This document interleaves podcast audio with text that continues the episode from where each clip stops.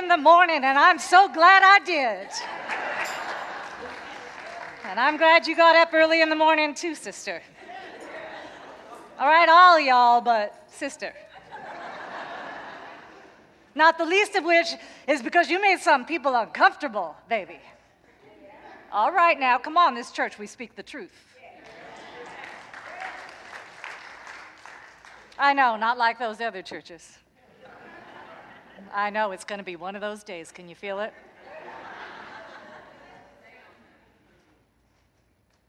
Happy Pride. Mm-hmm. Happy Pride. And that goes for all y'all. If you're sitting out there and you're thinking, I am just somebody's parent. oh, I'm just somebody's friend. I'm just somebody's child, neighbor. I'm just checking you out. Happy Pride to you too, because those of us that show up in this place, we're all about the love. If you're here, you're about the love too. Hello, welcome. Welcome, welcome, welcome.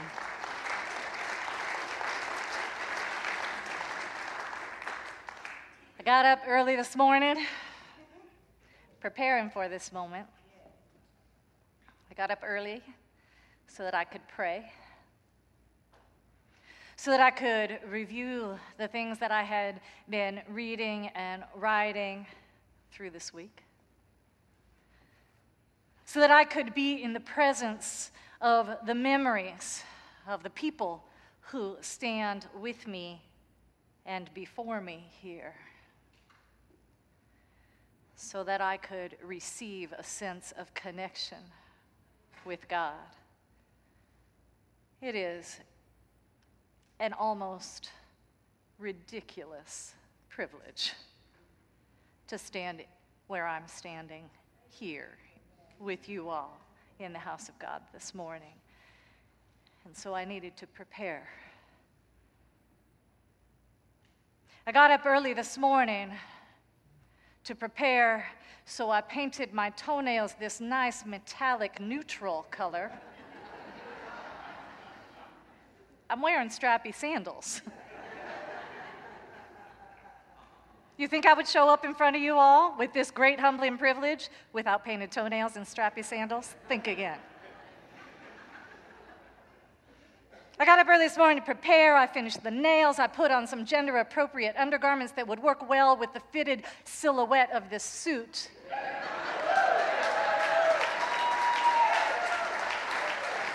because I'm standing in front of a whole lot of people, y'all.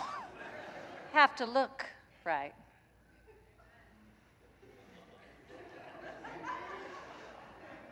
Got up early this morning so I could prepare properly and apply some makeup with just the right blend of naturally pleasing, but not overly sultry. I'm preaching, you know, and I don't want you distracted from the Word of God today. Takes a lot of work to prepare.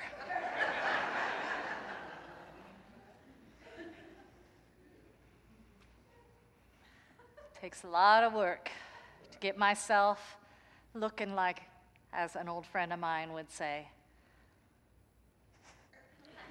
a well behaved lesbian for you all.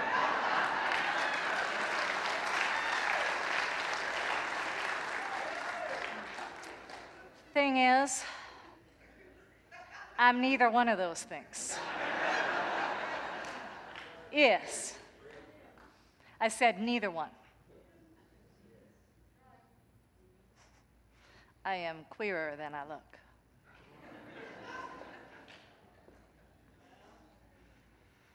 Loving in the war years takes this kind of risking.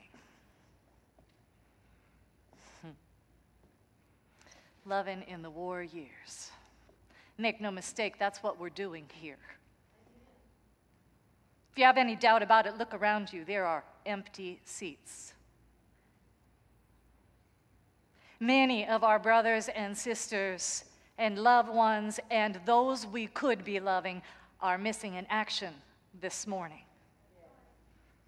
We're loving in the war years.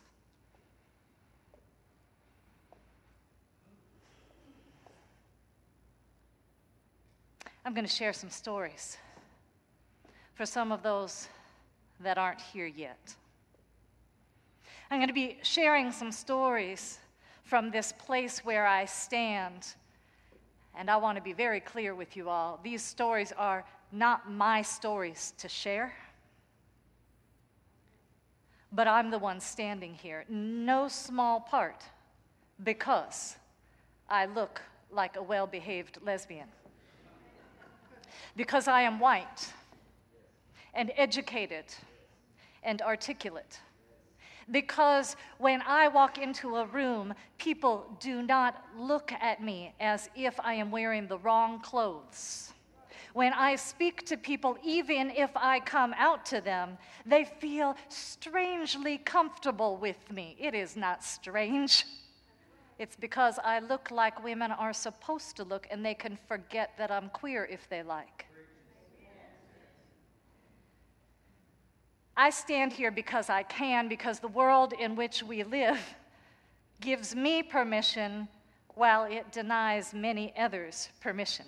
The stories that I am going to speak of today, I speak of for people who can't stand here so easily because they are not white like me and they do not have the privilege I have of education because maybe they are poor and they haven't been able to have the luxury of going to school because maybe they couldn't afford that in the first place or they had to support their family members or do any other number of things that people who are poor have to do in order to live, other than sit in a classroom and learn to speak as fancy as I can.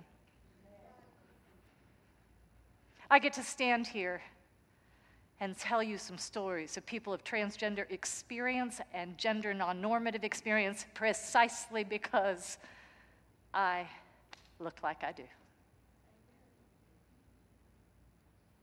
And I'm going to tell you these stories not just to tell them, but because I love these people. Let me be very clear with you. I love you and our people so much that I envisioned preaching this moment and tearing my heart open before you to try and show you what that costs. So that we would all know how beautiful it is and how possible and how absolutely necessary it is in the name of the God who has created each and every one of us. And so I share these stories because of loving the people whose stories I'm sharing. I am queerer than you think because of those whom I love. I'm going to tell you story about Kenneth. I have mentioned this man before, but I am speaking today in part because of him, and so I want to lift his name one more time and say when I was first interning in ministry in New York City, I was doing a task for someone. They asked me to run some copies that advertised a transgender health forum and opportunity health fair that was taking place in the city, and I was running those copies so we'd have them available for folks who showed up at church that day. And as I was there, Kenneth came into the room. Kenneth is a trans man who has lived a life where so many people have told him that he is not who he thinks he is, that he has trouble figuring out whether they're right or wrong sometimes. And because of that, he has been told that who he thinks he is is a result of a mental illness. And he's been told it so many times that it starts to be a little crazy making. He's not sure anymore who's right. Kenneth came into the room and he had fresh stitches all along his face. It was actually very startling. Kenneth gets beat up some. The streets of New York are rough. They are rougher if you don't look like you should in the world, and Kenneth had been attacked because he was not properly male. if he was a man, he could fight like a man, and so they took a knife and cut his face open. He came into the space where I was running off those copies. He said to me, What are you doing? He was angry. I said, I'm running off copies for the transgender health fair. He said, Why are you doing that? Why do you care? And I remember his story right now because those questions matter. Why was I doing that? And why do I care? I'm going to tell you a story about my friend Teresa, also from my time in New York. Teresa is a transgender woman of African Caribbean descent. She would come and meet with me and speak to me with anger and confusion and passion about how it was that she was supposed to make her way through the world. Could she believe really that God would make a way for her? Because it surely did not seem so ever since she gave up her life as a man who was teaching in a local community college so that she could be who it is she'd been all her life for the first time ever and lost her job and was on the streets and could not find a way to get enough money together so that she could have that surgery to get those breasts that are a spiritual issue if it is about having something so you can live the life that God made you to live without being killed for it. And she would say to me, Pastor, are you sure that God loves me the way I am? Because it surely doesn't feel like it today. And I share her story because she showed me the meaning of faith in ways I will never have to learn it. As she had come into herself and persevered through years so that she could make a life for herself, which she has done. I tell you these stories so that you might hear them because we stand together, these people I love and myself. I want to tell you about James, who is in his 70s, and how he pulled me over to sit in the pew with him after a service, a wonderful gay man who has had a long and distinguished career in the arts in New York City. He was a set designer for Broadway for many years, well regarded. Lovely man. And taking my hands in his, he sat down with me. He said, Pastor, tell me again about your friend who did that thing and transitioned. I was a little confused about why he was asking, but I told him the story about another friend of mine who had had gender reassignment surgery and lived life as who that person was. And he sat there the whole time and just listened and held my hands, and tears poured forth down his face. And when I finished telling him the story, he just looked at me and he said, You know, dear, when I was young, I couldn't have even imagined such a thing. And now I'm too old. I just wanted to hear the story about what it would have been like if it had been possible for me. And so James and I sat and cried as we grieved the life that he never got to have because it was impossible for him to have it. And if you think this is a sermon about transgender things, think again. This is a sermon about the right to the fullness of truthful living that is yours, just as you are. And that that's true for all of us. And if you think this isn't a sermon about gender, think again, because it is. And if it feels like I'm getting a little personal about it, I am. Loving is a very personal thing. God's love for you is an absolutely personal thing. We are not saved by an anonymous God. We are saved by the personal love of God, each and every one of us, for each and every one of us, right where we are. It is a very personal thing, this loving that we do. So let me tell you about this about how a man I loved would bind his breasts so he could get dressed in the clothing that was true for him so we could go out in the world and he could feel okay to be who he was, so we could have a life together that was joyful and true. And how the next morning, when it was time for work, he would close the door so I wouldn't see him as he put on his girl clothes so he could go to the job that would not let him be who he was because they presumed to know who he should be already so that he could make the money we needed to survive. He was not the only one crying his way to work every morning. Make no mistake, we do not share this place, this God, or these words or prayers for somebody else.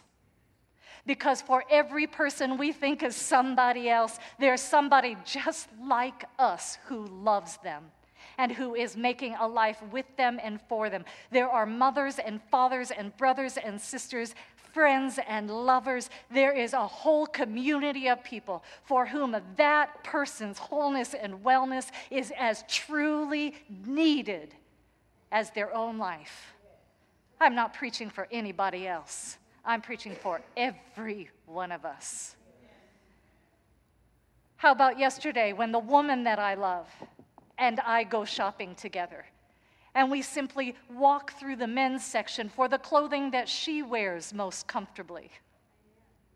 And have to steel ourselves for the looks that we receive from the men who are correctly male all around us, letting us know in no uncertain terms that we are not supposed to be there and she is not supposed to wear their clothes. And when we finish up and leave, and the child who is staring at us speaks because children do that,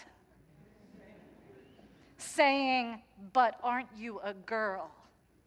And I watch the woman I love who drives flatbed trucks, 18 wheelers with steel, in a whole world full of men flinch because of the gaze of a child when this strong woman living truthfully in the world has to subject her dignity to the ideas that that child has been given about what is right and what is wrong in girl and boy language. Don't think that only one heart gets broken. This is loving in the war years. This is loving in the war years. And I'm so sorry. I want to make you feel good, but I'm not. Which does she mean? Is she not sorry? Or does she not want to make us feel good? Because during my prayer time, God says, make them free. Free through love, free for love. And they'll find out it's the same thing. You see, because feeling good is not always so free in the end. And it's joy that God desires. And it is freedom that God desires. And it is love unbound that God has given to us. And so we're settling for nothing less here. So, want to make you feel good, but some of us, we're just here learning about how to be free. Amen? And so let us learn together for a moment. If you think that this is a new topic, that somehow gender nonconformity is a recent phenomena, think again. Our reading from the scriptures today, from the book of Judges, the reading about Deborah, well, let's just pay attention for a moment. There is a piece called the Song of Deborah that recounts a good portion of the story that you heard in the scripture today. It is considered the oldest text in our Bible. The oldest text in our Bible is a story of a woman who, during a time and in a place where women are not even considered anything other than property of men, is somehow lifted up not merely as a good, godly woman, but a woman who lives and acts and speaks and moves in a world that belongs to men. Deborah is a judge, the only woman judge. It means that she was the voice for God among God's people. You think the men just said, Sure, honey, come on in? yeah, washing up those gourds, that's beneath you. Come on over here. Why don't you just speak the truth of God to the people for a while? Let's see how that goes. And not only did she speak the word of God to God's people, she commanded the army. How do you think they responded when this woman said, I'm going to summon the leader of the armed forces to me and tell him, I just heard from God that you need to go into war on the people's behalf? You think they were just thinking, oh, I wish I thought of that. Thank you so much. She did not ask him to agree with her. She did not say, Will you commiserate with me on behalf of the people? No, she said, Why don't we step on up and step on out and get right down in there with all those killing people and do some loving in these war years? Why don't we free our people? Because that's what God has told us to do. And he says to her, I'll go if you go. And she says, Absolutely. Because we don't love from a distance. And we don't do it on one another's behalf so much as we do it together. That's where liberation comes. God's book tells us we show up here together. If you came here thinking that pride was about the gay people, it's about all of us. And if you go to pride and you think you're looking at people who shouldn't show up here, think again. because it's about all of us in God's house. We're being taught through our scripture today about what it is to stand in the place where we're not supposed to stand because that's where God is. When we do things the way people do things, look what we get. God has a wholly different plan for us all. 20 years, those people were oppressed until Deborah stepped into the place where others were apathetic, where others had given up hope, where others said, This is just the way it is. And she said, It is not. You may not want to hear from me. You may think that I don't have a voice of truth. You may be afraid to step into the battle with me, but I'm going to say it and do it anyway. Are you with me? Because God says God's people need to be free. And that is the peace that God is calling us to. And the people were free for 40 years after this period of time, and peace was upon the land, twice as long as the oppression that they experienced. This was God's judgment in and through this manly woman, as my mother used to call us.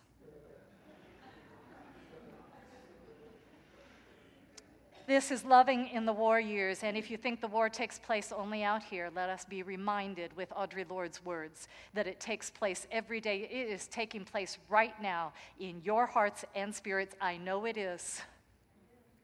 Right in here. These are hard words for all of us. These truths call all of us into the places where we might usually prefer not to go. And Audre Lorde speaks about going into those places and calling into our arms the parts of us that are liked and disliked, the bruised parts of us, yes, the little girls in us all. And any part of us resisting that little girl place inside of us just speaks to the misogyny of a world that says somehow having femininity in any form at all is going to kill you. And if you think that isn't part of what homophobia is all about, let's know that it is.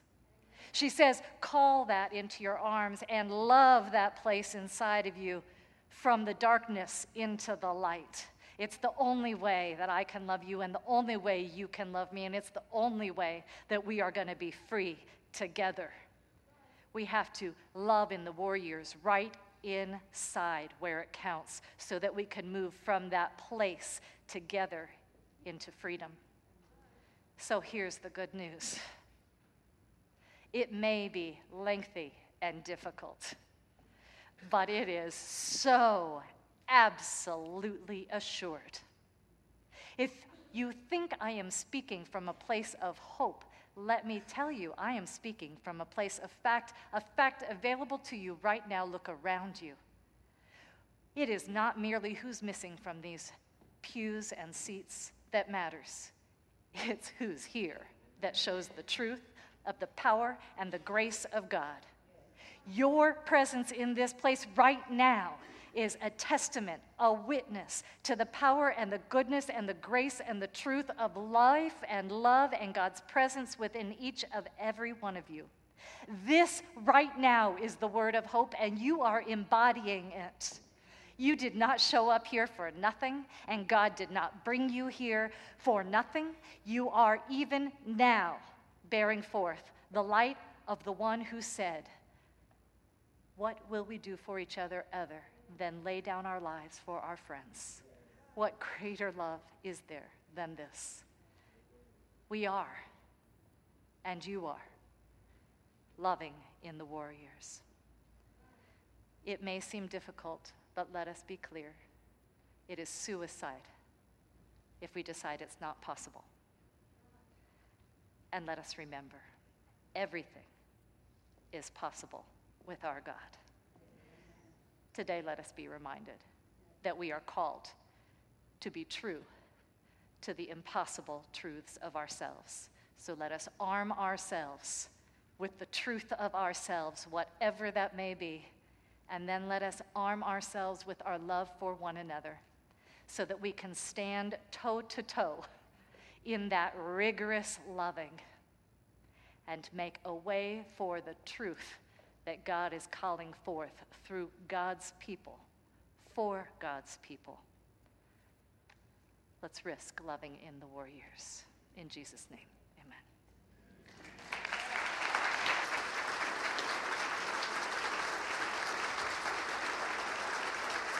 amen.